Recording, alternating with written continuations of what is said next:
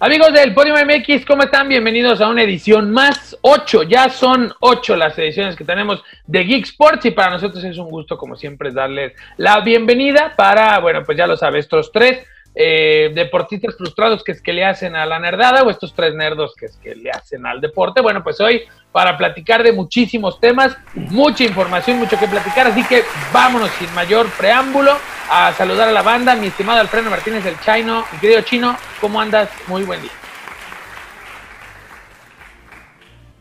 Bien, bien adolorido el trasero de estar todo el domingo sentado ahí en el sillón. Ah, ah, ah yo pensé que Bueno, bueno. Qué susto. Eh, bueno, ustedes mal pensados, ya mi sillón extrañaba que le diera esa forma en ese lugar donde me siento. Muy bien, porque empezó la NFL. Los famosos huequitos. Yo pensé que estabas así por lo que le había pasado a tu ídolo Tom Brady.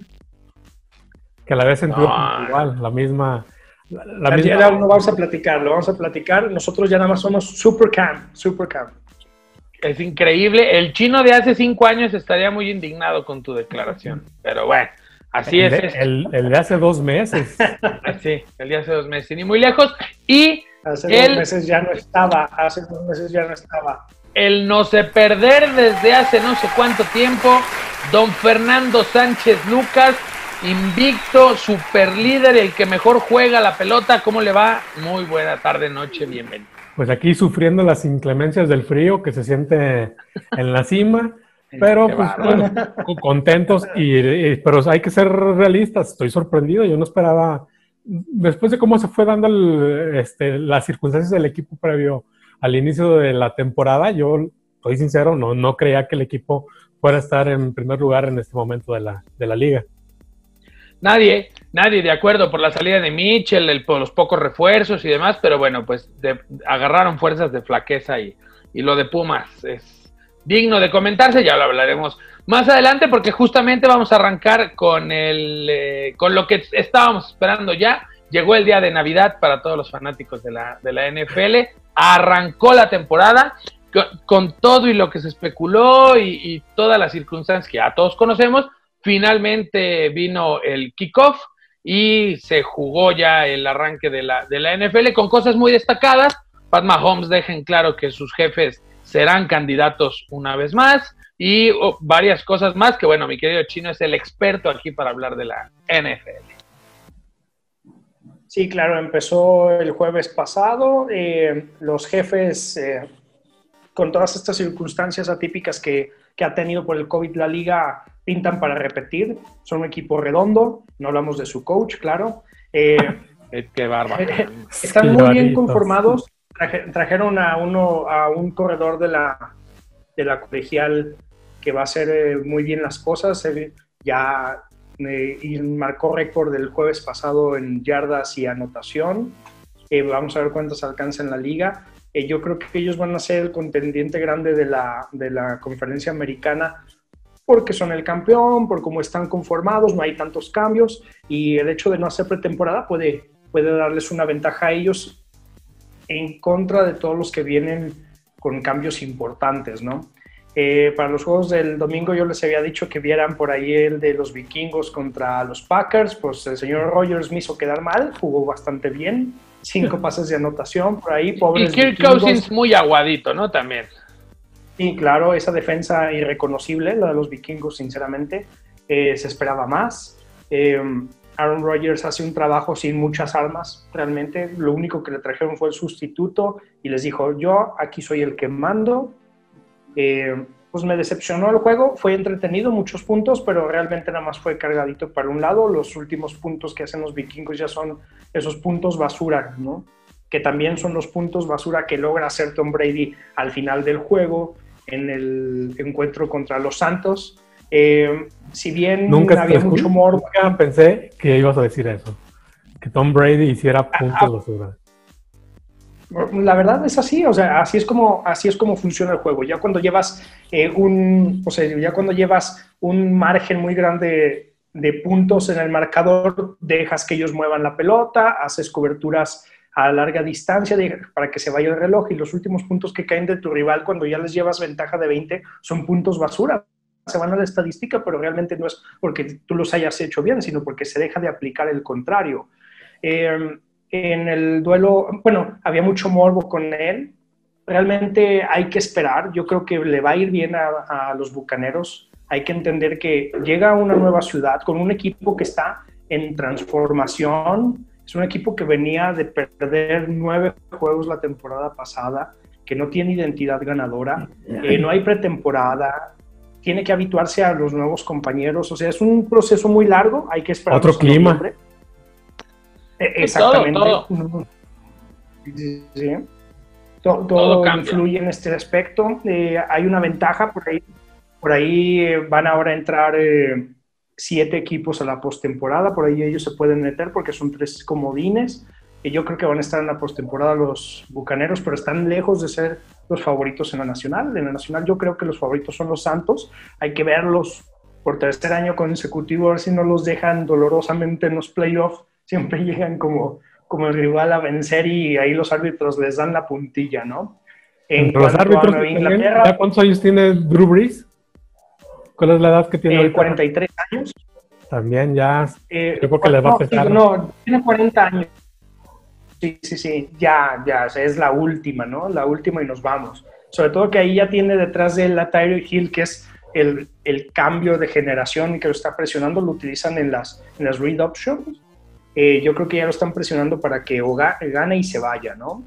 Eh, hay que verlos, cómo, se, cómo, cómo evoluciona la, la, temporada para ellos. En Nueva Inglaterra se vio bien Cam Newton, la verdad, pero no sé cuánto tiempo vaya a durar un jugador con, como él que le gusta ir al golpe, que le gusta eh, anotar corriendo, lo que se necesita es que lance pases de anotación, no que los haga corriendo, porque si no va a llegar al juego 8 y no vamos a tener mariscal de campo, esa es la realidad. Se vio bien, eh, es un sistema diferente, también hay que irse adaptando. Eh, la semana que entra es un buen sinodal Seattle, que Seattle sigue siendo lo que conocemos desde hace cinco años, un equipo fuerte, duro de roer, buena defensiva, los que golpean más, los que juegan más rudo. Y con un gran coreback también, ¿no? Sí, también. Sí, pero ahí precisamente va a ser la prueba de fuego para Cam Newton. Precisamente lo dices, un equipo que pega demasiado. Entonces vamos a ver si no, le van a dar nada de facilidades para que pueda él correr. Entonces ahí se va a ver mucho. También el sistema de Bill Belichick, cómo lo va ajustando, ¿no? que me parece que ahí también va, va a depender mucho la estrategia de, de, del entrenador.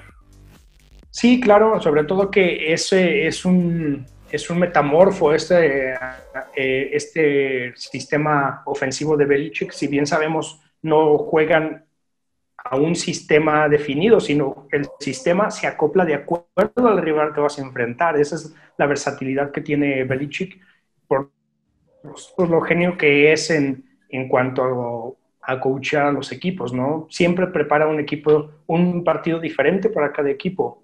Eh, el domingo por la noche vimos a los decepcionantes nuevamente vaqueros de Dallas. Parecía que ahora con la llegada de McCarthy podían tener un buen futuro, pero parece que es la misma. Yo decía, bueno, Jason Garrett está mandando las jugadas o qué. Tuvieron la oportunidad de empatar el juego, se la jugaron en cuarta, no pudieron y al final terminaron dando lástima. Pudiendo dar una patada para... pudiendo dar una patada, ¿no? Para empatar el partido. Tienes que ir siempre por los puntos, siempre. O sea, ya ya ahí lo importante era empatar el juego y ya en el tiempo extra jugártela alguna genialidad, ¿no? Pero sí, es, es, es un absurdo que no se haya buscado eso. Y ahí es donde le falta a Dak Prescott esa, ese, ese salto de calidad, porque un coreback con autoridad, dice, viejo, este, tenemos que patear, ¿no? Y, y, y, y, buscas negociar, y a mí me da la impresión de que Prescott no negocia, o sea, no, no, no, es, no es muy dado a a, buscar ese, ese querer influir en su coach. Evidentemente lo, lo, respetas, pues, ¿no? Pero ¿cuántas jugadas no habrá cambiado Belichick a consejo de Brady? ¿O cuántas jugadas no habrá cambiado Green Bay a consejo de Brett Favre? O sea, vaya, los históricos influyen en sus coaches también y Prescott no está haciendo eso, porque si yo, que soy un neófito y le voy a los piratas sabía que había que empatar el partido con un gol de campo que, pues, a, poco ellos no lo sabían, ¿no? y ahí es mucho de la lectura del, juego que debe de tener el coreback. O sea, él está así que jugada tras jugada y él, él, sabe que el feeling que tiene eh, sus jugadores, tanto el corredor, receptor, y ahí es donde sí falta la voz de mando, esa voz de autoridad del, del coreback, que aparte ya no es un novato, ya tiene bastantes. Tiene 3, 4 años, ¿no, Prescott? Es su cuarto año, ¿no? Exactamente, está en el último en el último año de contrato, que está pidiendo 40 millones, yo creo que no los vale. No, se los ustedes que vean. No, eh, para Quizás se los terminen dando, pero es un hecho de que no, los vale. Llega a Dallas drafteado en el 2016, es su cuarta temporada, o sea, ya, ya, ya, o sea, si bien regresó a los vaqueros a postemporada, ya, ya deberíamos de ver algo más, ¿no? Que, que simplemente regresar, que por otro lado es más de lo que hizo Tony Romo, ¿no? Digo, datos, no opiniones. Eh, bueno, sí, Tony Romo estuvo en postemporada, estuvo en postemporada, pero Tony Romo hay que recordar que es un histórico de Dallas. No, sin duda, pero... A ganar nada, pero es un histórico de, Dallas, ¿no? Eh, sí, eh, batalló al final con lesiones, también este afán de que en Dallas por ahí pareciera como un equipo de hace unos cinco años de la Liga Mexicana de Fútbol donde mandaba a quien jugaba el dueño, o sea, eso sucede en Dallas parecía que era con McCarthy iba a cambiar, pero pues el primer juego demuestra que siguen siendo la misma, ¿no? Mm. Ya veremos qué nos separa. Yo creo que, que pueden mejorar. Están en una, están en, en, la división más débil porque pues están los gigantes, están los Washington Football Team, que ahora ya no podemos decirles como antes. Pero le, hubieran dejado los Reds. quítale el skins, pero déjale los Reds. ¿Sabes cuál es el detalle? Está que fue tan mediático el asunto y tenían varias opciones de nombre, pero hubo quienes se avivaron y todo lo registraron, ¿no? O sea, todo lo que podría llamarse o podría tender a llamarse el nuevo equipo, hubo gente que registró los nombres en los links y los nombres eh, para mercancía. En Estados Unidos ya ves que es el país de las demandas y estas cosas. Hay quienes se avivaron y la gente de Washington no quiso jugársela van a guardar un tiempo y buscarle el nuevo nombre, ¿no? Pero fue básicamente por eso, porque pues les ganaron.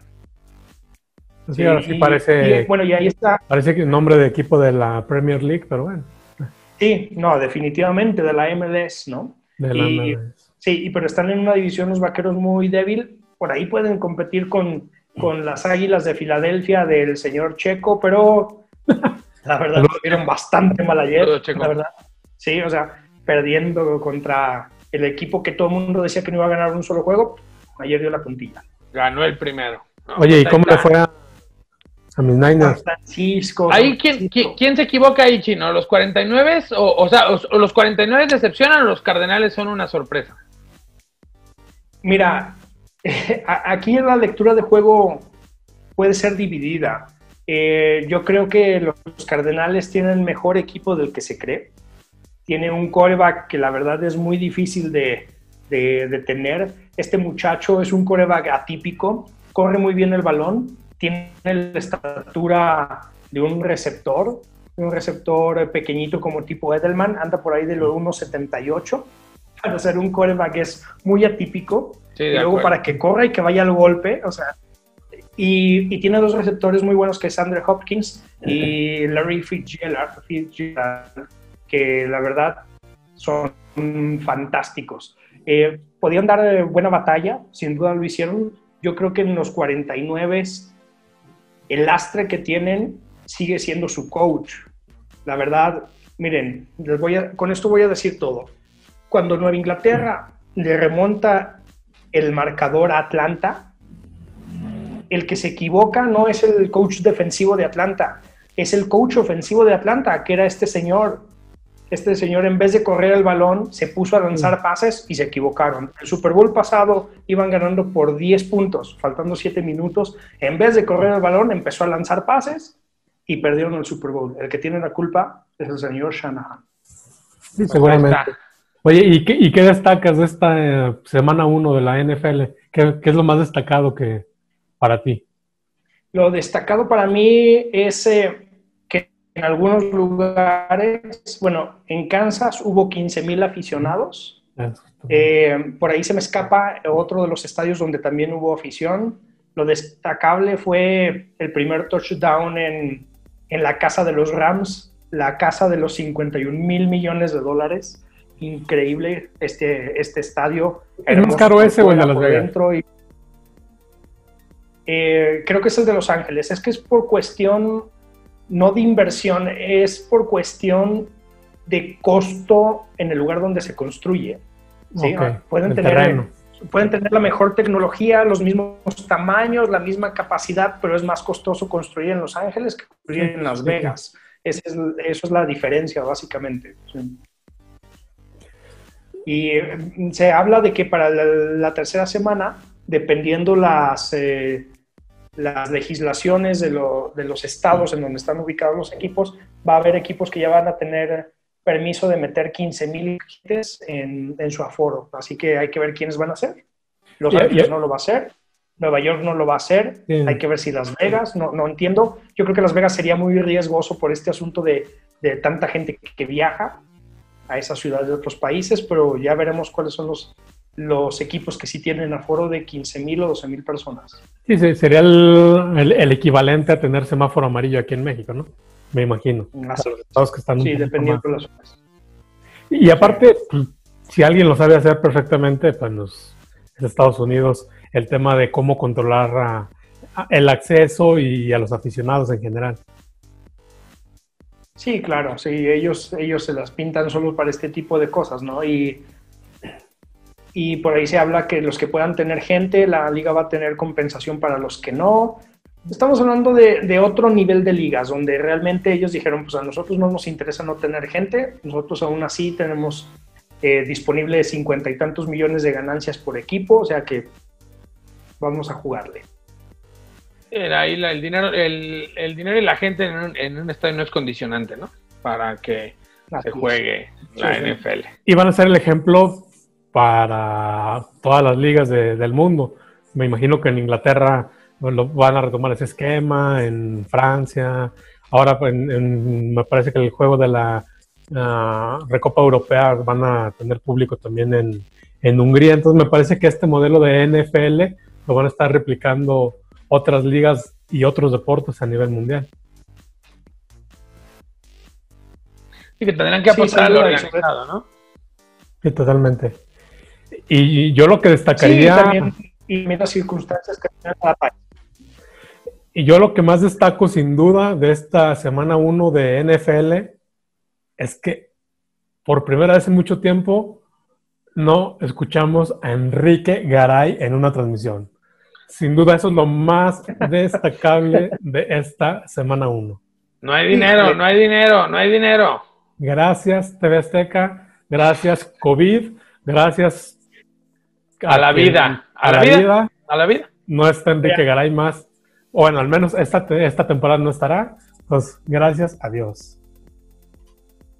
Mira, es un tema básicamente sí de dinero, de derechos. Eh, TV Azteca pasa un problema financiero importante. No por nada, por ahí es el tapahoyos del presidente, este señor, el dueño.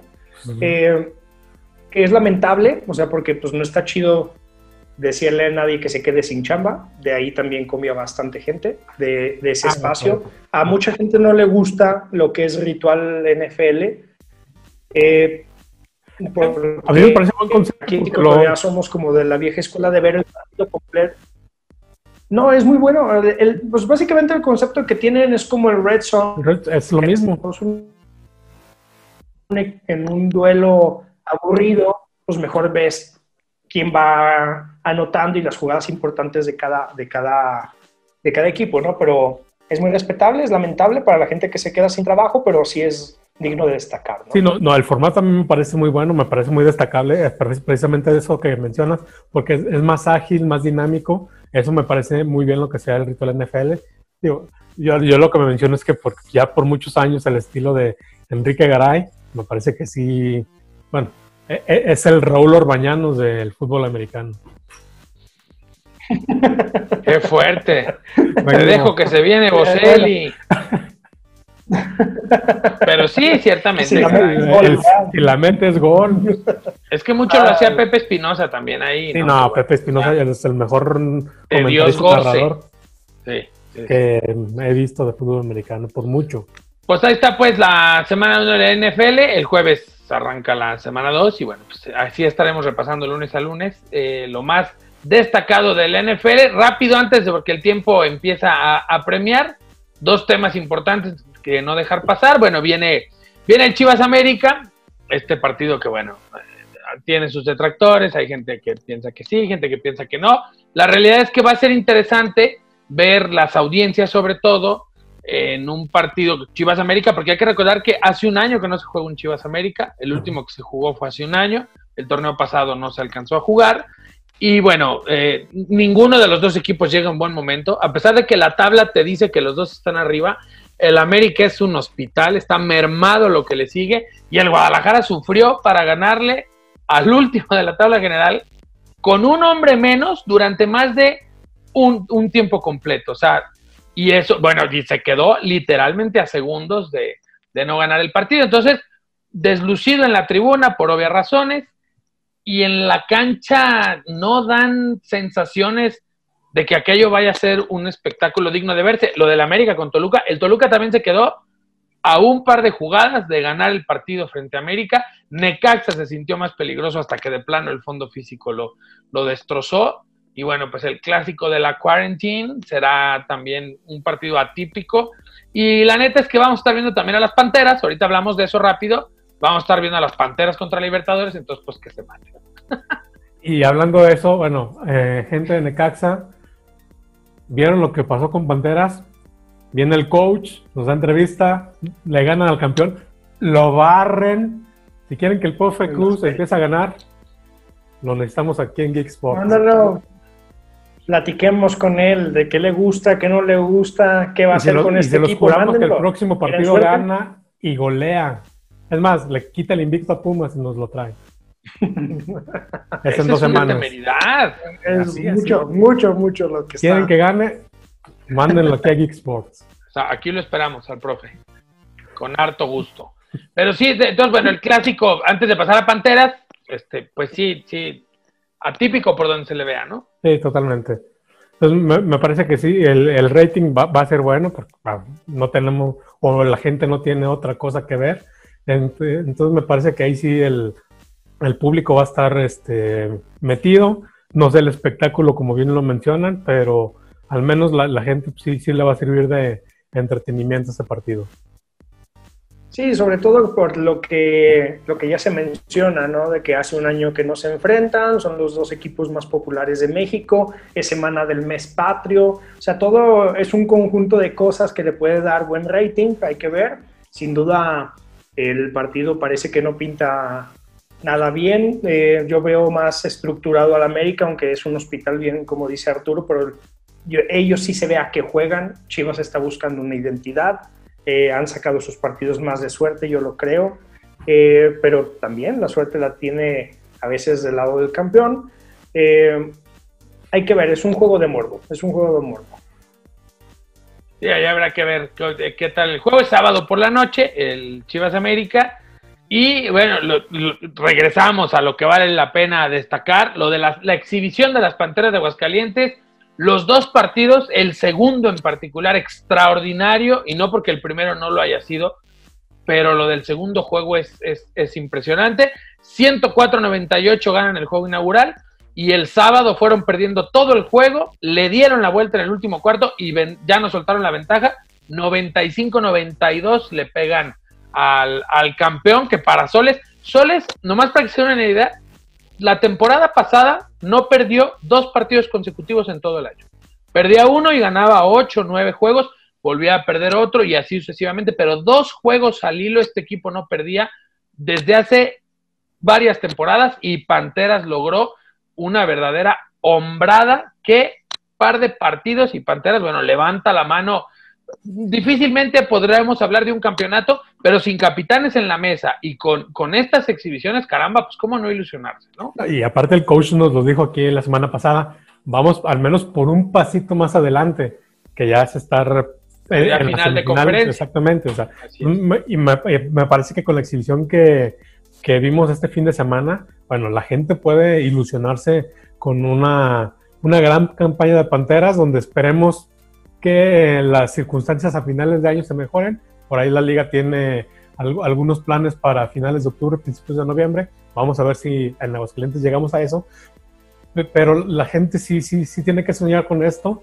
Tiene una mejor rotación que en temporadas anteriores. Los, eh, el equipo ha madurado bastante en las últimas eh, tres, cuatro temporadas desde que lo tiene Gabriel Delgado.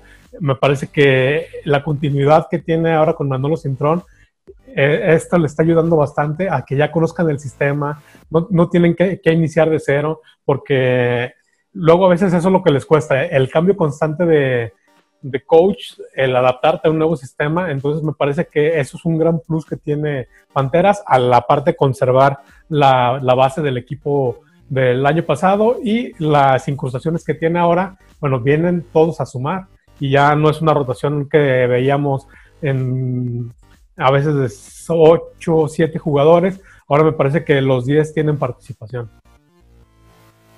A mí lo que se me hizo eh, importante para destacar es la calidad mental, o sea, el, el hecho de no desconcentrarse, porque si bien eh, para las personas que nos siguen y que vieron el juego, la mitad del tercer cuarto era un juego perdido, ¿no? Y la capacidad mental que tuvo el equipo de mantenerse ahí para ya no darlo por un hecho de que estaba inalcanzable, es digno de destacarse.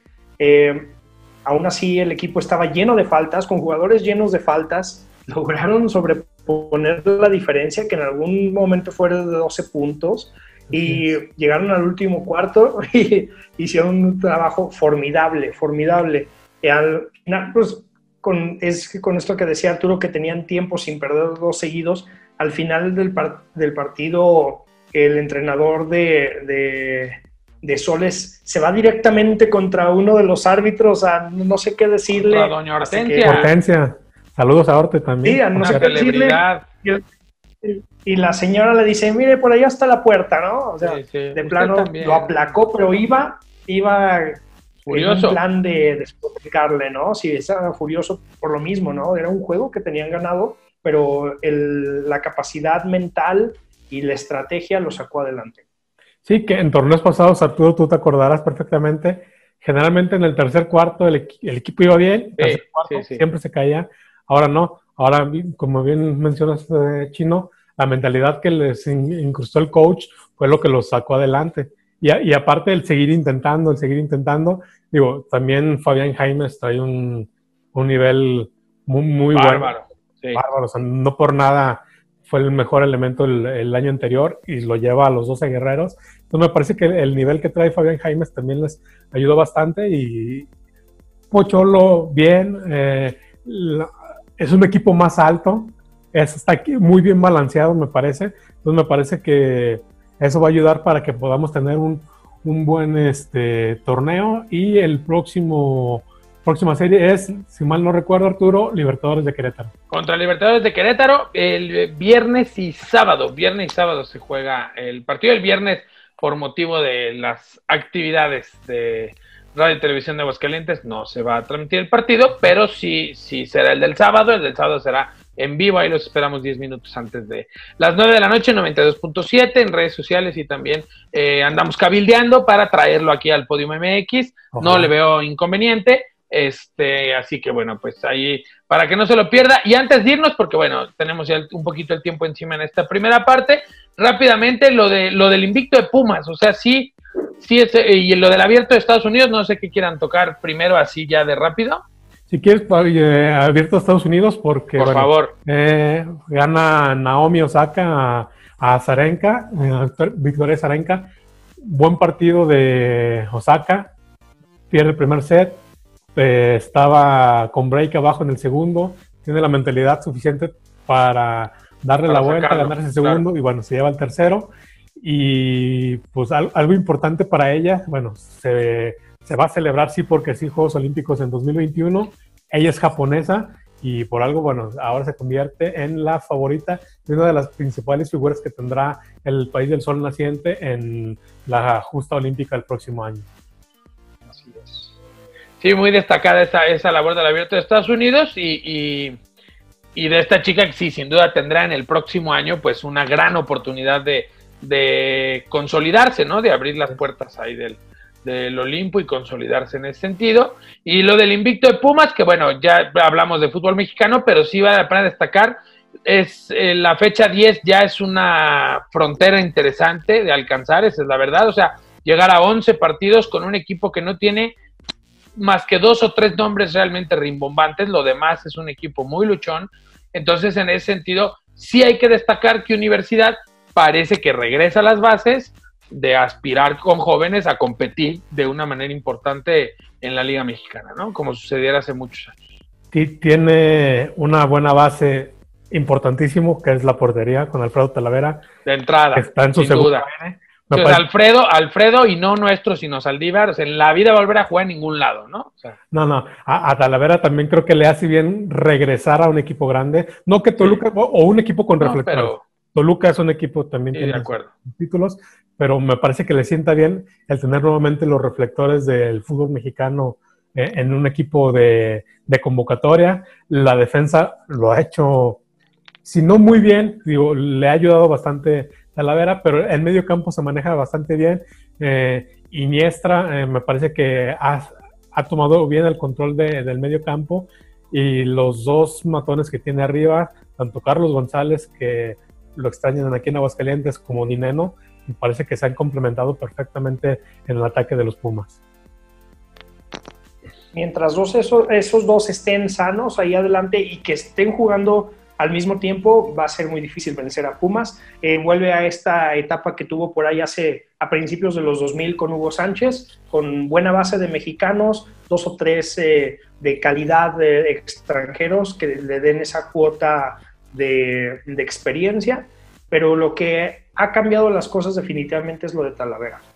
Las temporadas pasadas Pumas empezaba bien, tres, cuatro partidos, después venían, empezaban a ver los errores del pollo y se desmoronaba. Ahora Talavera da ese salto de experiencia, esa parte que les faltaba, y gracias a él han sacado algunos partidos adelante. Que, que esas son las bases de Pumas, gente de experiencia muy buenos, que me parece que ahora sí los tienen en Talavera y, y al menos en los dos delanteros, y, y, ellos son los que cobijan al talento joven. Claro, y no necesitas tener tanto nombre para ser un buen jugador, claro, ¿no? O sea, no necesitas ser eh, Sambuesa, pero el chiste es que sepan hacer su trabajo, ¿no? Lo que les corresponde, llevar a los que son más jóvenes. Así es. Pues ahí está el tema de universidad. Vamos a ver cuánto lo dé el invicto. Así se acaba esta primera parte, la parte deportiva de Geek Sports. No retomar, que... retomar nada más la parte varonil del US Open. La, lo gana Dominic Thiem en cinco sets a, Alexander Zverev. Zverev había ganado los dos primeros sets. Eh, Dominic Thiem remonta. Es un juego que se va a tiebreak. Larguísimo el partido. Eh, lo gana esta, bueno, como dato, es la tercer final en los últimos 15 años. Son cuatro Grand Slam al año, entonces ahí hágale la cuenta. Yo soy muy malo para eso de las cuentas, pero bueno, la tercera final en los últimos 15 años en la que no está presente o Roger Federer o Rafael Nadal o Novak Djokovic o cualquiera de los, cualquier combinación que quiera entre ellos tres. Esta es apenas la, la tercera final donde no se encuentra ninguno de ellos. Entonces, esto nos habla del gran dominio que han tenido esta generación y el de hoy, cuando es el primer campeón nacido en la, en la década de los 90, cuando me parece que ya están muy cercano de ganar este, los nacidos en el 2000, ya cualquiera tiene 20 años, hay mujeres en 20, de 20 años que han ganado un gran slam, pues los hombres por el gran dominio que han tenido Federer, Nadal y Djokovic no lo habían permitido que uno de los 90 ganara. Bueno, pues con ese recordatorio de que nos hacemos viejos, hacemos una pausa y regresamos con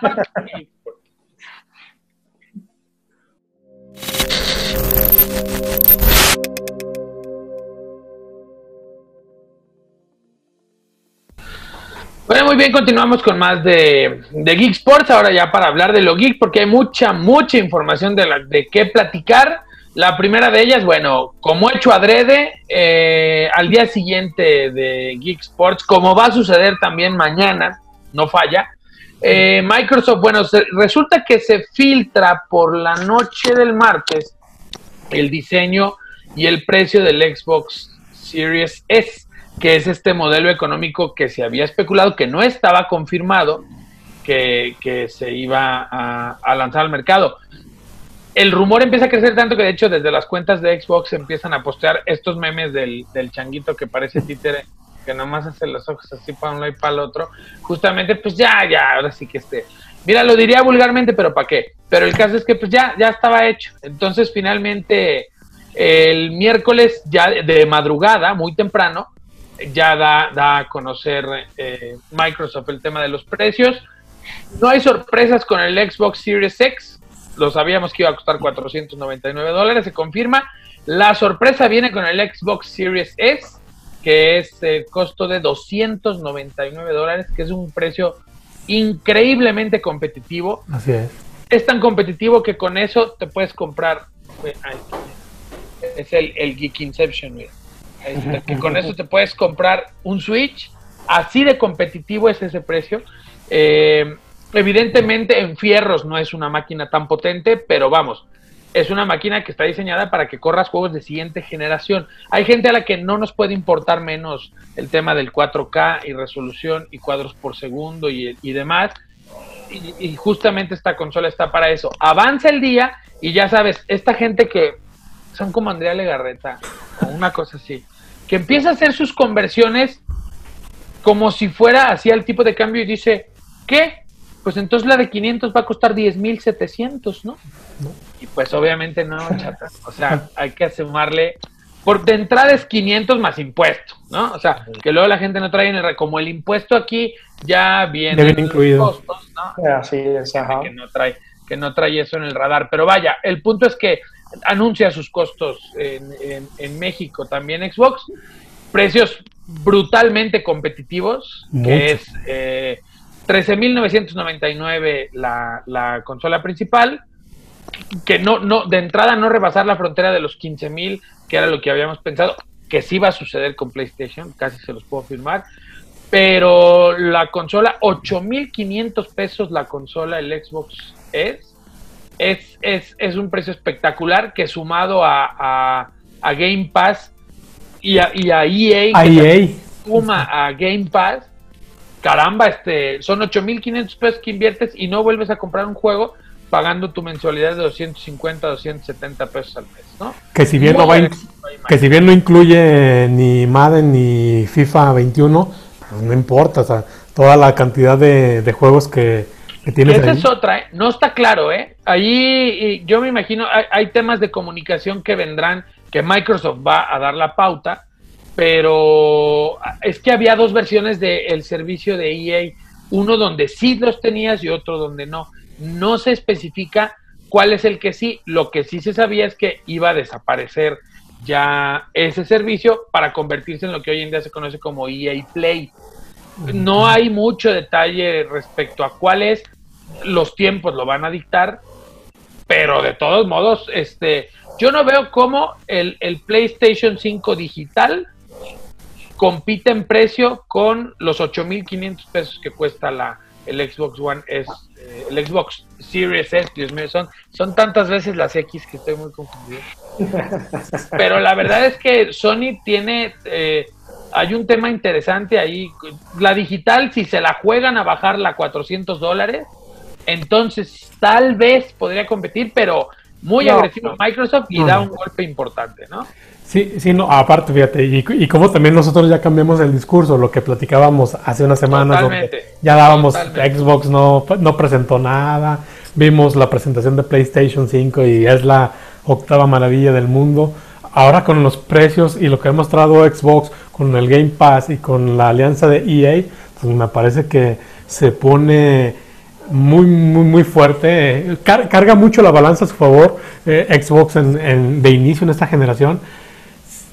Habrá que ver en realidad ya cómo se ven los juegos porque también el, gamer ya, digamos, un poquito más pro, a él, no le interesa la, consola esta de 8.500 pesos. E, esta va, va dirigida a un público que, bueno, esta es quizás mi primer consola o me quiero meter al mame de la nueva generación porque tampoco no tengo una, y ya lo mencionabas, no tengo una tele 4K, quizás mi conexión de internet no es la mejor. Entonces, una consola más familiar, una, una, consola para varias personas en una casa, ¿no? O sea, para jugar Fortnite. ahora que ya no está, ahí se puedes jugar Fortnite. Entonces, me, parece que también va dirigido mucho a ese público.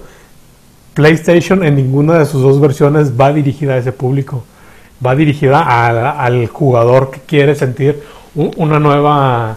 Mm, el que es más hardcore, ¿no? el, que le gusta la, experiencia más reciente en la mayor calidad posible. Ahí, ahí la diferencia es, es, la misma, es la misma consola en cuanto a potencia.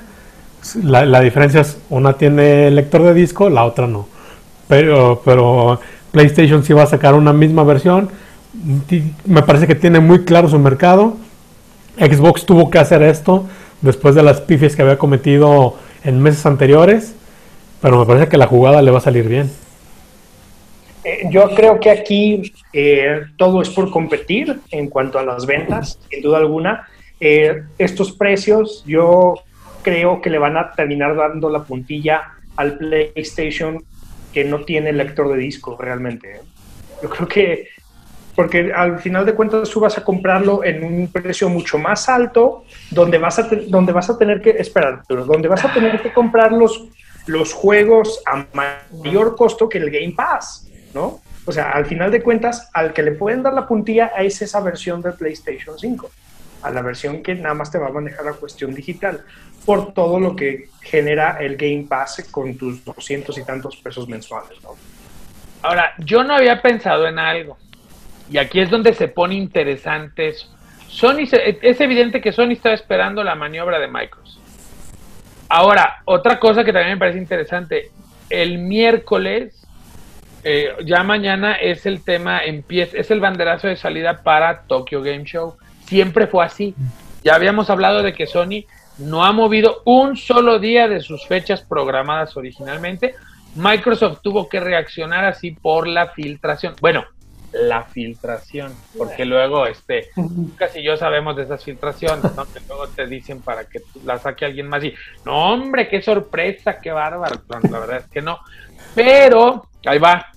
El gran diferencia, yo creo, así, este, mi apuesta es 4.99 el Play 5, el, el, el que trae versión de disco y ojo, 3.99 el digital. ¿Por qué? Si sale en 3.99 el digital, hace pomada al Series S de Microsoft por una simple y sencilla razón. La única diferencia entre el Play 5 digital y el Play 5 de disco es esa. Es la misma máquina, igual de potente. El Series S renuncia a potencia para tener un costo más accesible. Play 5 no está renunciando a potencia en su versión digital. Entonces, si Play 5 por ahí avienta, eh, que sería un bombazo, 3.99 la digital, serían 10 mil pesos en México y por 1.500 más tendrías una máquina mucho más potente que la serie S, aunque no tengas Game Pass. Ya depende ahí de tus hábitos de videojugador. Es, que eso es importante también, lo que dice Lucas. O sea, también depende de cómo consumas los videojuegos. Hay gente que dice, ¿sabes qué? Pues yo sí me echo los 250 al mes de Game Pass porque me reviento 3, 4 juegos al mes. Y hay gente que dice, yo la neta no tengo mucho tiempo para jugar, prefiero gastar 1000, 1200, 1500 o 2000 en, un, solo, juego, al que le voy a meter seis meses porque la neta es que no tengo tiempo de jugar a otro ritmo. Entonces, a mí me parece que si la maniobra, si sale Play 5 digital en 3.99, hace pomada, ah, eh, ahí tenemos un invitado, saluda, saluda por supuesto. ¿Quiere pero a mí me parece que, quiere el Xbox, seguro es lo que viene a pedir. Entonces ahí... Ya escuchó, ¿no? Ya, ya viene a hacer... Ya se le antojó, por supuesto. Entonces sería un golpazo. Sony tiene el sartén por el mango, porque Microsoft ya exhibió cuáles son sus cartas. Ahora, si el digital, tiene que haber una diferencia de 100 dólares entre las dos consolas, mínimo. porque si hay 50 dólares, la neta es que vas a matar al digital. Por 50 dólares, nadie va a comprar la digital. Y 600 dólares ya es un precio alto, alto, yo creo. Con todo y que los fierros no son baratos, pero Sony no sería la primera vez que apuesta a perder en el hardware dinero para ganarlo en el software. Es que a, la larga lo vas a recuperar ahí. Exactamente. Entonces, es, es, va, va, a ser interesantísimo ver qué hace Play 5 mañana. pero sí para Microsoft sin duda 8500, una máquina que corre juegos de siguiente generación, no en su máxima capacidad, pero que corre juegos, o sea, a la hora de la hora, lo, decía, lo, lo, definieron ustedes perfecto, o sea, va a correr sin broncas el FIFA, va a correr sin broncas el Fortnite, el Call of Duty Warzone, entonces va a depender ya de cada mercado y va a depender de los precios que saque Sony. Y también va, muy dirigido, bueno, al menos aquí en Latinoamérica, al videojugador, prepa, universidad, de que quizás es su primer gran consola. Entonces, de acuerdo. También, es más juvenil el target de Xbox, ¿no? Sí, siempre lo ha sido y, con esta opción me parece que totalmente lo, sigue reiterando. Sí, yo creo que de entrada va a influenciar mucho el asunto del Game Pass. Eh, sabemos que todavía en Latinoamérica estamos lejos todos de tener una televisión 4K en nuestras, en nuestras casas. O sea, eso va a darle mucha ventaja de competitividad a Xbox el Series S eh, vamos a ver el que nos presenta mañana eh, PlayStation. Ojalá y nos sorprenda y nos lo deje en el mismo costo, porque sabemos cómo está este asunto de los impuestos y de los aranceles, porque hay que sumárselos también. y, que, Microsoft tiene presencia en Latinoamérica. Exactamente. Exactamente. O sea, si salen 500 dólares el Play 5, el, el ponchado, ni de broma va a costar 14 mil pesos, si estamos de acuerdo. Va a costar 15, 16, más o menos hasta 17 incluso. Eh, el no tener presencia, claro que merma, merma de manera importante. Entonces, pero, y esto del impuesto, que también es una bronca, porque el impuesto, mientras PlayStation, es, mi verdadero problema va ahí, y ahí es donde está la papa, la presencia. Mientras hoy en día un juego en, en, en la tienda de Microsoft te cuesta 1.400, 1.500 pesos o sea, en, en, en, Sony te cuesta 70 dólares porque el impuesto se lo tienes que sumar, pero ya estás amarrado a cuánto vale el dólar. Ahorita está bajón, pero llegó a estar en 23 pesos. O sea, es, es, es un rollo. Hay demasiadas variables involucradas. Entonces, en ese sentido, también va a depender del estilo de cada quien. está interesantísimo y lo que sí también está claro, cada quien sabe a dónde va, cada quien sabe cuál es su, su marca. Mientras están, están como el meme de de Iron Man y, y ¿quién es el otro superhéroe de millonetas? Hay Batman. Iron Man y Batman aventándose billetazos y Spider-Man cachándolos abajo, ¿no? Nintendo está en su fiesta y él es Spider-Man y Iron Man y Batman están reaccionando a billetazos para tratar de ganar la generación. Pero sí, mucho va a depender de a ver qué hace mañana Sony, pero de que Microsoft acaba de dar un golpe interesantísimo en, en el mercado latinoamericano, porque hay que visualizarlo así. O sea, hay gente en Latinoamérica que, pues, no, no, There's no money, my friend. Oye, y no saben si va a llegar, porque hay un concepto en Estados Unidos, no sé si más adelante se vaya a arriesgar Microsoft a traerlo a Latinoamérica, quizá a México o a Brasil, donde es como el compras tu celular, ¿no? Con el plan. Ah, sí. es como una renta, te van cobrando X cantidad al mes durante, me parece que dos años, y al final de cuentas pagaste la consola con el Game Pass incluido. Entonces me parece que es, una gran facilidad que, te están dando. Es comprar la consola a meses sin intereses, prácticamente incluyéndote el Game Pass. Entonces me parece que si en algún momento Microsoft decide traer esa, que no recuerdo el nombre de, ¿cómo se llama? El, um, te digo cómo se llama.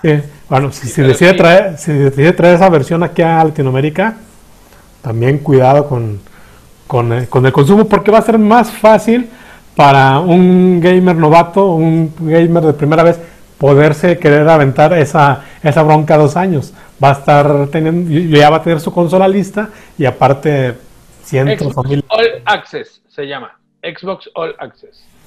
Que, que, te voy a decir, en Estados Unidos, digo, aquí somos, o sea, México es el país turbofan de los meses sin intereses. Ese plan, ese, ese tipo de plan de pagos no, no es lo común en otros, en otros países, incluido Estados Unidos. O sea, esta, es, es más bien como planes tele, de, vía de telefónicas o este tipo de cosas. Pero así de que tú vas con tu tarjeta y pásemelo a meses, no es lo común. Entonces, pues sí, habrá que ver ahí Microsoft que también, pero de que, de que es una maniobra interesantísima, lo es. ¿no?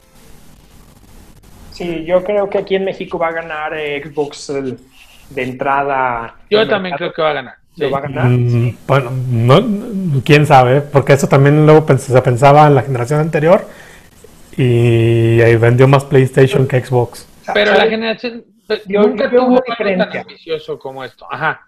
Yo veo una diferencia aquí, mira, que va a haber personas que a lo mejor ya estén entrados en los 40 como nosotros, llegándole a los 40. ah, ah, o sea, llegándole entrados todavía no, permítanme. Ahí vamos, ahí vamos, ahí va. Que ya tengan a sus hijos que estén entre edades tampoco. 10, 12 años. no me estás incluyendo en nada, Alfredo, por favor.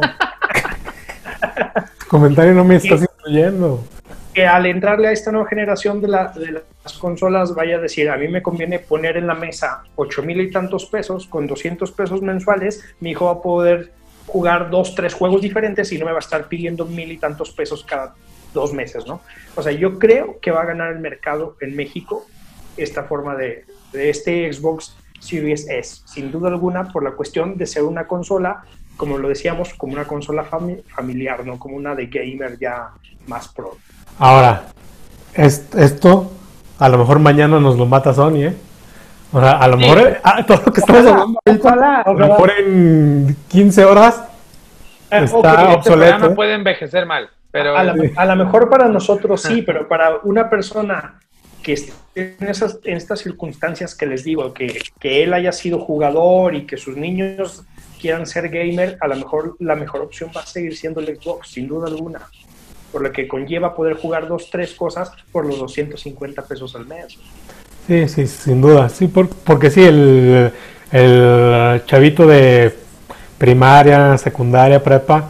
Va a querer tener dos o tres juegos en un mes o juntarse porque el tal compañero le dijo, ah, ya viste tal, y pues a descargarlo, ¿no? Sí, justo lo que platicábamos el programa pasado, ¿no? Que mi primo y yo nos rolábamos una semana en cada casa y nos íbamos a, con el buen Beto a rentar eh, videojuegos acá, pues ya no es necesario. el Game Pass y con esto lo van llevando, los fines de semana se van rolando si quieren de casa en casa, pero o, puedes jugar solo en línea, ya, ya esa modalidad ya es actual. Y ya con el Game Pass lo puedes hacer tranquilamente, sí, sí entiendo perfectamente tu punto.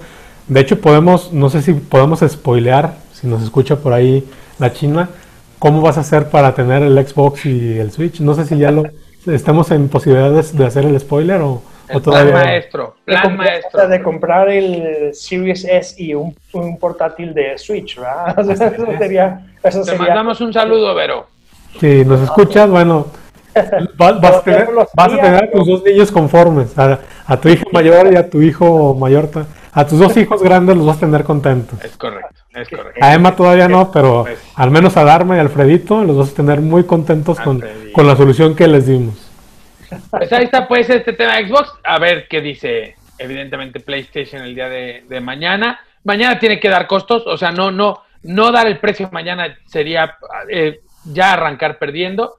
Entonces, bueno, pues ya veremos ahí qué pasa. Y antes de continuar, pues hay que viajar al Geek Bugle, ¿no? Vamos a ver lo que nos tiene el buen Vic, que también nos habla un poco sobre Xbox, obviamente tiene que entrar al mame de esto. Y también nos va a hablar eh, sobre algunos rumores que hay en cine, sobre Flash, sobre el Joker, sobre Mulan, que parece que no le fue muy bien en su estreno. Mulan Rouge. Eh, no, no, no, Mulan. Ah. Mulan de Disney. Entonces vamos a ver al buen Vic García y a nuestros amigos de, de Geek Bugle y regresamos.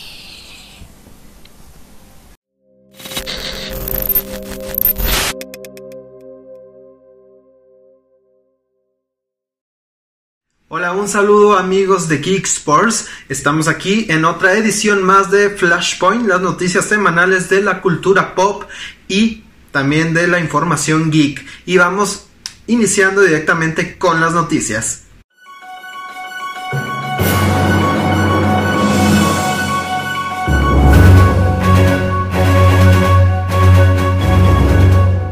Y es que tenemos información en los videojuegos, ya que después de tantos y tantos rumores, Xbox por fin nos ha revelado que va a tener dos consolas en la nueva generación, lo que sería la X Series y la S Series, la cual eh, la primera tendría pues todas las especificaciones eh, agresivas que puede ofrecer una consola de esta nueva generación y la S Series tendría las especificaciones reducidas, pero aún así dándonos una mejor opción que incluso si quisiéramos comprar una computadora para tener la nueva generación de videojuegos. Los precios han sido revelados y la Xbox X Series tendría un precio de 499 dólares y la S Series tendría un precio de 299 dólares, lo que incluso estaría más barata que la Xbox One que se encuentra en este momento en el mercado y nos indicaría que bueno, el ingreso total de la nueva generación de videojuegos está puesta eh, sobre bandeja de plata por parte de Microsoft. Y por otra parte, su competencia PlayStation tuvo que anunciar viéndose en aprietos, ya que pues ya tenemos los precios de las dos nuevas consolas por parte de Xbox. Sin embargo, PlayStation publicó una conferencia que va a tener para la presentación de su consola con nuevos videojuegos y con más que obvia eh, sus precios de estas dos consolas que al parecer van a tener las mismas especificaciones, solamente va a cambiar el lector de discos, ya que una lo tendrá y la otra será 100% para uso digital. La fecha de esta presentación es el 16 de septiembre y vamos a estar al pendiente de todo lo que anuncien ese día. Y en más información tenemos la tan esperada cinta de Mulan que por fin fue estrenada por la plataforma de Disney Plus. Esto como un experimento de cómo reaccionar ante la nueva situación de pandemia ya que pues los cines no están abiertos y no se ha tenido el mejor recibimiento del que quisiéramos, claro. No es tanto un buen experimento ya que la película no proyecta exactamente lo que la película animada quería y por ahí tiene unos problemas delgados con el gobierno de China, tanto así como con el mundo en general ya que se han quejado de los efectos especiales, del precio y esto le ha afectado directamente en taquilla o en recaudación ya que hasta este momento solamente lleva 7.5 millones de dólares de los 200 millones de dólares que Disney invirtió para la realización de esta película. Pasando a las noticias de superhéroes, que es lo que realmente nos interesa, este fin de semana pasado se presentó el DC Fandom, la segunda parte. DC Fandom es una convención que realizaron en este año la comunidad de Warner y DC Comics para presentar todo su material en cuestión de eh, series, películas animadas, caricaturas y eh, toda la información extra con respecto o con apoyo a los fanáticos de DC Comics. Entre lo que se ha anunciado se encuentra una nueva temporada de Doom Patrol, ya que esta serie ha tenido bastante recibimiento, solamente que ahora va a ser totalmente exclusiva para una plataforma digital de la que eh, se encuentra Warner distribuyendo en competencia o intentando ser la competencia de Disney Plus. Y también tenemos información de The Flash, ya que tanto el director como Ezra Miller dieron información un poco más detallada sobre la película y sobre lo que tratará, ya que aseguran que esta película será eh, pues probablemente o lo más seguro un reinicio a el universo extendido de DC Comics. Tanto también eh, Miller comentaba que su traje va a ser un poco más parecido a los cómics, no tan táctico como lo que vimos en la última, en las últimas películas. Y que aunque aún no se lo ha probado, está muy emocionado por hacerlo y por ingresar a grabaciones. Y tenemos la noticia bomba de este fin de semana, porque realmente todavía sigue fresca, ya que Joaquín Phoenix se encuentra, según el diario Mirror de Reino Unido, se encontraría en negociaciones que hablan más de 50 millones de dólares para la realización de dos películas más y así terminar una trilogía de The Joker. Esto obviamente emociona a los fans ya que todos estaban haciendo especulaciones de si el Joker va a tener su propio Batman o si incluso el Batman de Robert Pattinson pertenece al universo de The Joker. Ya se dijo en la recién mencionada DC Fandom, pero en la que hubo hace unas semanas eh, sobre el universo extendido de DC Comics, mencionaban el, el presidente de DC Comics, Jim Lee, mencionó que eh, Joaquín Phoenix y su Joker están en un diferente universo que el de Robert. Sin embargo, sabemos que la línea temporal en los años coinciden un poco con lo que eh, son los, en la ambientación de los 80 en ambas películas. Y bueno, ya estaríamos ah, diciendo más rumores sin que nada esté confirmado. Vamos a esperar esta semana a que se dé alguna confirmación o que se diga algo más sobre estos rumores que cuando dan la vuelta al mundo y cuando suenan tanto es porque son verdad. Y esto ha sido todo por la información del mundo geek y de la cultura pop.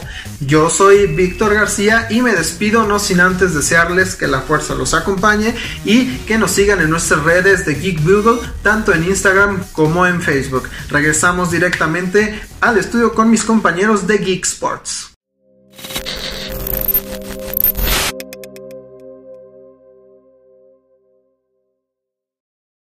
Y bueno, pues ahora que es 15 de septiembre, que ya todo el mundo, bueno, gracias al buen Vic, Vic, ah, denle like a Geek Bugle, por supuesto. Ahora que es 15 de septiembre, estos andan muy mexicanos, yo ando muy piratón, pero pues vale la pena que recordemos a los grandes personajes de, la historia de, que, han hecho o que son de origen mexicano o que se les ha colocado como mexicanos en la cultura pop. Y bueno, pues el, el gran, el papá de todos, sin duda, por el que hay que empezar, ¿no? Santo el enmascarado de plata. Así es, me parece que el primer gran ícono de la cultura pop eh, del, cine mexicano que hizo, bueno, a partir de, sus películas, se fueron, se fueron generando varias leyendas, tanto en Europa que creían que era un personaje, que no era un luchador. Mm, para muchos fue la sorpresa enterarse de que en realidad existió un héroe de carne y hueso con capa y máscara me, parece que la trascendencia del santo en esta cultura pop es, mm, bueno, trasciende fronteras y llevó a México a, lugares inimaginables, el cine de, él, combatió contra Frankenstein, contra los vampiros, contra las momias. A todo le hizo. contra los marcianos, contra las mujeres vampiro también. Esa es una película de culto que tiene una versión no censurada por ahí que estuvo en Europa. El mismo Stan Lee lo dijo en alguna ocasión que él había creado un universo muy extenso de superhéroes para Norteamérica, pero que ninguno era como el santo porque era tangible. O sea, si existía, lo podías ver, te podías tomar una fotografía, lo podías ver luchar cada ocho días y era algo que él no iba a poder lograr con con todo este universo que él creó, ¿no? Sí, de acuerdo, ¿no? Jamás pensó que fuera a convertirse en esto y bueno, pues claro que aquí le rendimos un tributo al Santo el Mascarado de Plata y, a, y todo lo que derivó, ¿no? El, un, género entero viene gracias a, al Santo y, finalmente que bueno, pues ya lo sabemos, eh, su relevancia a nivel histórico y, y, aparte, demás, ¿no? También tenía artilugios ahí del futuro antes que antes de que James ah, Bond usaba el, el, smartphone y el smartwatch tenía él, o sea, antes que James Bond ya estaba a la vanguardia de la tecnología. Sí, entonces ah, otra cosa. me parece que es fantástico lo, lo, lo, del santo y eso nos lleva a otro personaje que también nace a finales de los 70, principios de los 80, eh, de la mente del gran maestro Roberto Gómez Bolaños nace el Chapulín Colorado, otro personaje de la cultura pop, no sé si en realidad sea héroe o, cómo se le pueda, pueda catalogar al Chapulín Colorado, pero bueno, es, otro personaje que también ha, trascendido, tanto así que bueno, ahora tiene una serie animada y también tiene su, su figura en Funko Pop. Eh, más que nada es como, es como una burla a, todos estos superhéroes que existen, ¿no? Más que nada es eso, de agarrarlo con humor, de, de cómo un personaje de torpe puede, puede salvar la ocasión. a pesar de, ¿no? A pesar de, exactamente, pero así como un superhéroe tal no, pero sí, sí va de la mano de la cultura pop, sin duda, en México. Pues ya está. El Chapulín Colorado, yo no soy muy fan del Chapulín Colorado, no les voy a mentir. Este, pero sí, su relevancia, no, no, el chipote chillón y la chiquitolina y demás, pues eso no, nadie lo puede negar, ¿no? Definitivamente. Eh, también vamos con Santiago Espadas, que es este clon de el inmortal Jorge Campos. Jorge Campos. Sí, una aparición que tiene ahí, no en el anime, sino en el manga de Captain Subasa, mejor conocido como Supercampeones. Ahí es una historia cuando, bueno, pues en el, en una competición sub-23, Japón se enfrenta a, México y Oliver está un poco lesionado también, Santiago Espada está lesionado, es imposible meterle gol, entonces solo ahí hay una lesión de, del buen Santiago es lo que permite que, el equipo japonés le, pueda anotar ya en los tiempos extra. El Brody, sí. Qué belleza, qué belleza. Hay que recordar que Jorge Campos fue portada en el International Superstar Soccer, ¿no? ¿Se ah, acuerda? también. También salía difuminado, pero, ahí, ahí, estaba. Y claro que en esta versión del anime sabemos sin duda que es él por sus vistosos trajes, ¿no? Así es. uniformes de colores. Ahí no hay manera de equivocarse. Con Jorge Campos. Con el tema deportivo, bueno, uno que estábamos viendo ayer, y, esto me parece, también tiene su, relevancia, este también es en, el anime, por el, reconocimiento también que le dan eh, los japoneses a los boxeadores mexicanos. Ahí hablamos de José Mendoza, él aparece en la segunda temporada de Joe el, campeón, así está traducido al español, que es Ashita no Joe, eh, donde, bueno, este Joe tiene que, eh, bueno, la, clásica historia, ¿no? Inicia de abajo, va superando rivales importantes y el peleador estelar es, bueno, este gran campeón peso gallo mexicano, eh, José, que lo que más me llamaba la atención era la presentación de la, de la pelea estelar, la estábamos viendo el día de ayer, donde eh, es tanto el, reconocimiento que se le da a este personaje que se escucha el himno nacional mexicano en la presentación del boxeador. Sí, la verdad es que, que, si fuera en México le hubieran castigado esa, ah, sí, claro, claro, Hay que decirlo también. Sí, pero me parece un muy buen detalle de, los creadores de, ese anime, del haber eh, tocado el himno nacional en, en un fragmento de, del capítulo. Sí, que acá no se pueden utilizar los colores, no se puede utilizar el escudo, pero hay un partido político que tiene los tres colores, luego hay unos equipos de fútbol que tienen los tres colores, pero bueno, ya no se sabe, pero no se podría utilizar, claro. Es correcto, ahí ese tema de eh, los homenajes, que, para los japoneses esas apariciones son homenajes, no lo toman ni a chiste ni son homenajes y por eso lo hacen así.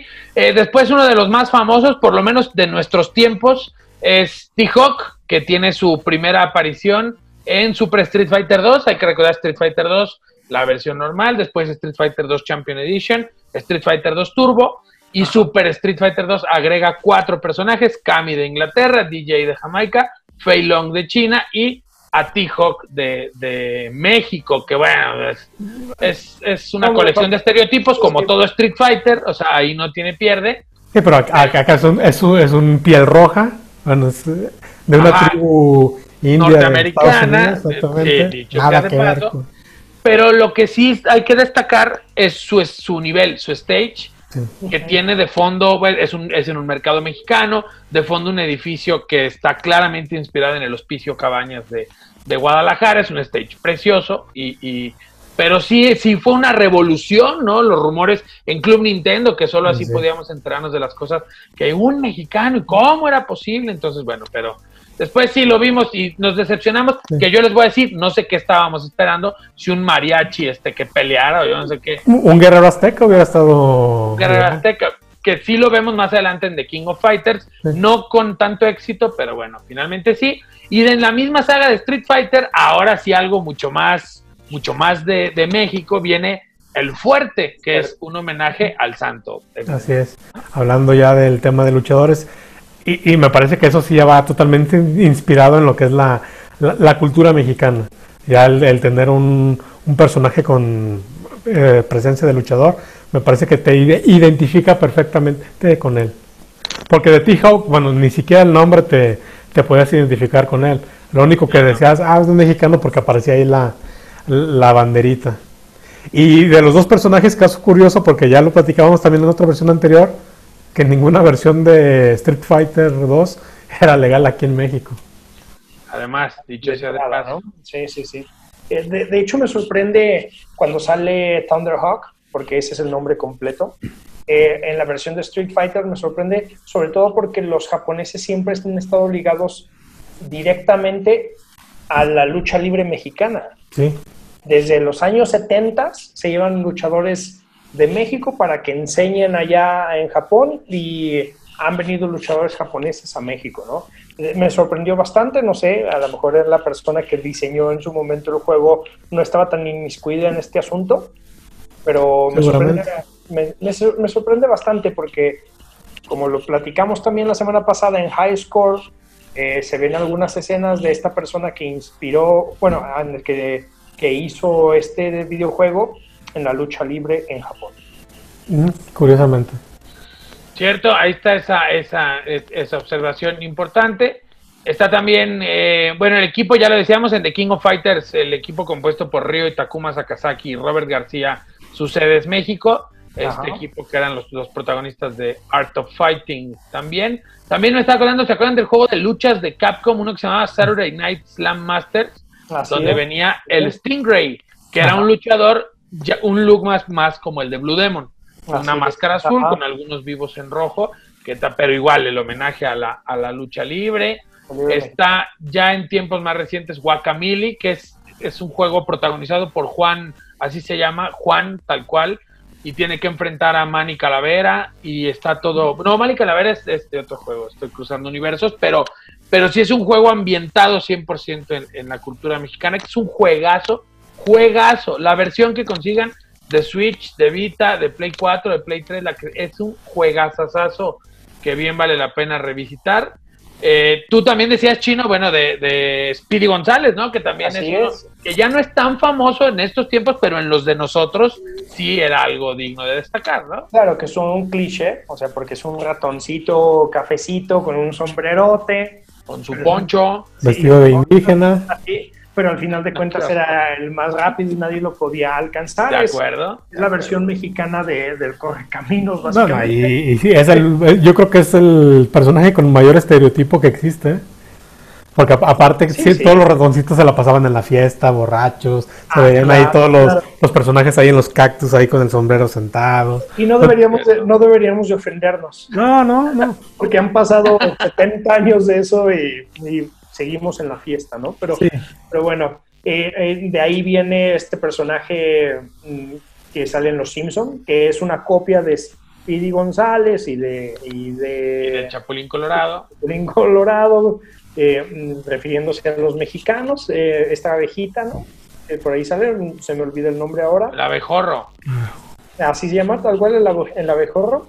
Y luego, en los años 70, o más bien casi en los 60, cuando Disney empezaba con la animación combinada, después de que sale Mary Poppins, hacen una película donde sale el pato Donald, que se llama Los Tres Amigos, y sale Pancho Pistola. Los Tres Caballeros. Pues, bueno, sí, Los Tres Caballeros, que sale Pancho Pistola. Es un gallo con sombrero ancho y con unos revólveres acá, calibre 45, que también es mexicano.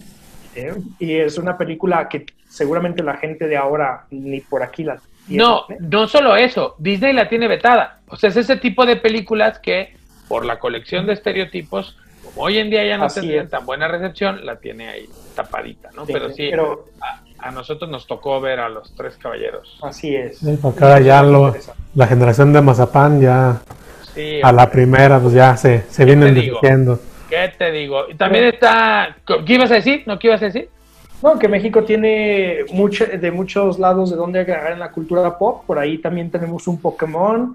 Ah, por ahí Cartoon Network entre el 2008 y 2012 saca una serie que se llama Mucha Lucha, inspirada en, la lucha, lucha, Con música de los chicos del barrio. Así es, increíble. Eh, si bien nunca dicen que están en México, pero pues es sin duda alguna eh, evidente que... Es una referencia, ¿no? Que, están por acá cerca de Tijuana y por allá. Otro personaje, este sí hace muy buena referencia a la cultura mexicana o a los mexicanos. Eh, en Shaman King, una serie de ahí de brujos chamanes, aparece un personaje mexicano que tiene como nombre Peyote. Entonces me parece que no pudieron haber escogido un, más claro imposible. nombre. este chamán se llama Peyote y hace perfectamente referencia a lo que es eh, la cultura mexicana. Y un dato que habíamos hace poco, y no sabíamos la verdad, en los Caballeros del Zodiaco, el Caballero de la Mosca, uno de los Caballeros de Plata, que eh, es mandado por el patriarca a seguir a Sella y a, a Ioria, bueno, pues resulta que tiene su origen también en México. Es mexicano y, y también este dato que les decía antes de cerrar esta parte patriótica, en Samurai Showdown, que es un juego de samuráis muy famoso de peleas de los noventas, hay dos, dos peleadores norteamericanos que son Galford y Earthquake. La cosa es que ambos son de Texas y el juego se desarrolla a finales de 1700. Entonces el dato histórico es equivocado porque hay que recordar que Texas hasta 1836 formó parte de México, así que es el único videojuego en la historia que tiene dos peleadores mexicanos y ningún norteamericano, ¿no? Claro que a los gringos no puede importarles menos la observación histórica, pero sí es interesante cómo no, no, me extraña que los japoneses, porque es un juego japonés, tan metódicos que son con esas cosas y que a nadie le haya pasado por la cabeza revisar un dato de esos, ¿no? Así es. Ahí están, ahí están Galford y Earthquake y Cormano, también decíamos Cormano de el del Poncho Rosa en Sunset Riders, este juego de vaqueros extraordinario, así que bueno, pues hay muchos, muchos mexicanos que han destacado en la cultura pop por angas o mangas. Y bueno, pues aquí en Geek Sports, claro que teníamos que rendirles un homenaje bien bonito, claro que sí. Este, vamos a hacer una pequeña pausa, muy pequeña, porque regresamos con las Geek Femérides y ahí va, ahí va la, la, la transition.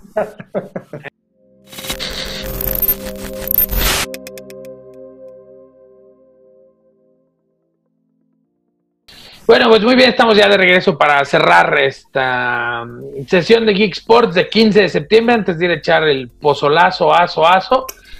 Las efemérides, ya lo sabe como siempre, bueno, pues un día como el 9 de septiembre, pero de 1998, sale al mercado Parasite Eve, este Cinematic RPG, como era presentado en su momento, donde vendría que está basado en un anime, eh, en un manga japonés más bien, que si las mitocondrias y que si las células y que la evolución y era una cosa muy revolucionaria en su momento, un juegazazazo.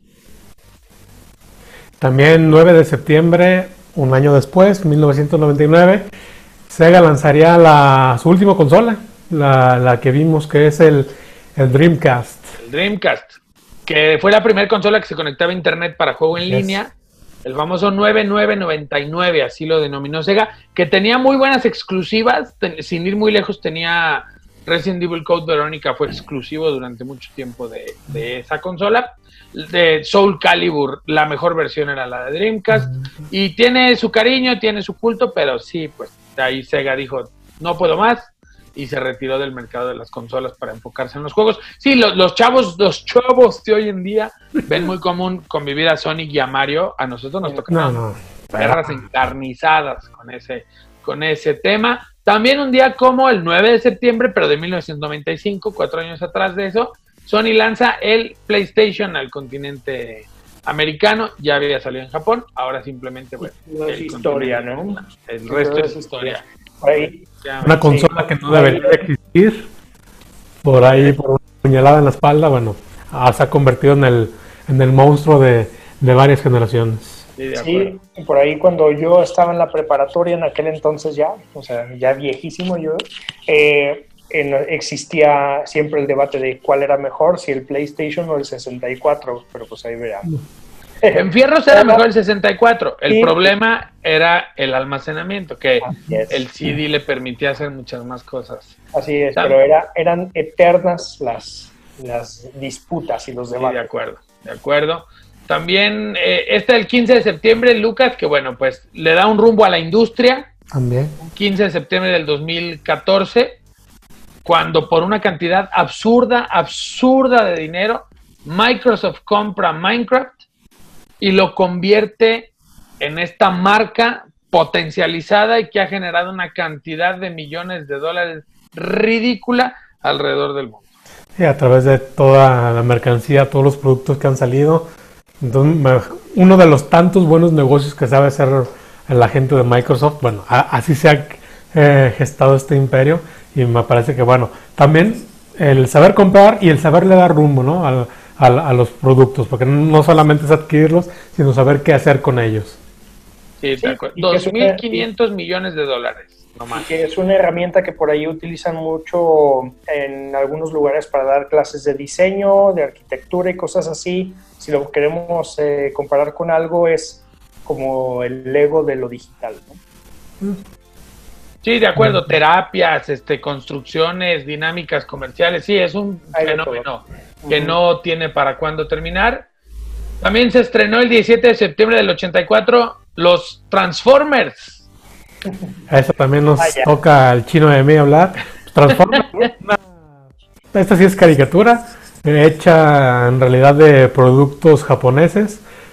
Van los gringos como les gusta a ver qué, qué hay bueno allá en el lejano oriente. Bueno, pues hay varios, eh, una línea de, juguetes muy, muy atractiva, los traen, le, quieren dar historia, los buenos contra los malos, y pues bueno, ahí a, raíz de eso se genera en eh, lo que es Transformers, que también se llevaron una pequeña demanda por utilizar ilegalmente un prototipo de un BF1 de macros. De macros, así es. Lo traen a América, utilizando uno, utiliza una de las Valkyrias para, eh, para Starscream, si no me equivoco. Y, pero sí, es una gama de juguetes que existía en Japón, las traen a América, deciden hacer una serie para los sábados por las mañanas. Ya saben, una serie de esas que decían el juguete que venía en el cereal, ¿no? Porque era lo que desayunaban los chavos en esas épocas. Sí, que después, bueno, ya se transformó en estas nuevas películas. A algunos les gustan, a otros no. Lo mejor que tienen son las canciones de Linkin Park. Sí, terribles películas. Yo nomás he visto una, no, nunca más. Nunca más. La primera y hasta ahí. Pero sí, los soundtracks, Megan Fox y los soundtracks eran espectaculares, ya lo demás. A nadie le importa. Y por último, un 19 de septiembre de 1928, Walt Disney presenta Steamboat Willie, que es esta caricatura donde tiene la particularidad que aparece por primera vez en escena Mickey Mouse. Ya hace unos años, hace unos años, con todas las evoluciones que tiene, eh, si bien en ese entonces eh, Mickey Mouse era más tirándole a la onda de Box Bunny, violento, medio bizarro. Ah, no, eh, Ahorita sería imposible. Con esta generación de Mazapán, ahorita sería imposible ver algún capítulo del mexicano. duda, duda. ¿No ves que, que, ahora regresó a la televisión abierta Animaniacs y los Looney Tunes y esos Tiny Tunes y, y, ya quieren que no los pasen porque faltan al respeto a la gente, ¿no? Pero bueno, otras épocas, otras formas de ver las cosas, pero marcaron historia. Así es se estresa a la gente, ¿no? Pero bueno. Así las cosas, pues, con el tema de las Geek Family de esta semana. Y bueno, pues no nos resta más que agradecerles que nos hayan acompañado una vez más. Y pues hay que ir a echar el pambaz. ¿Qué van a cenar? Sol.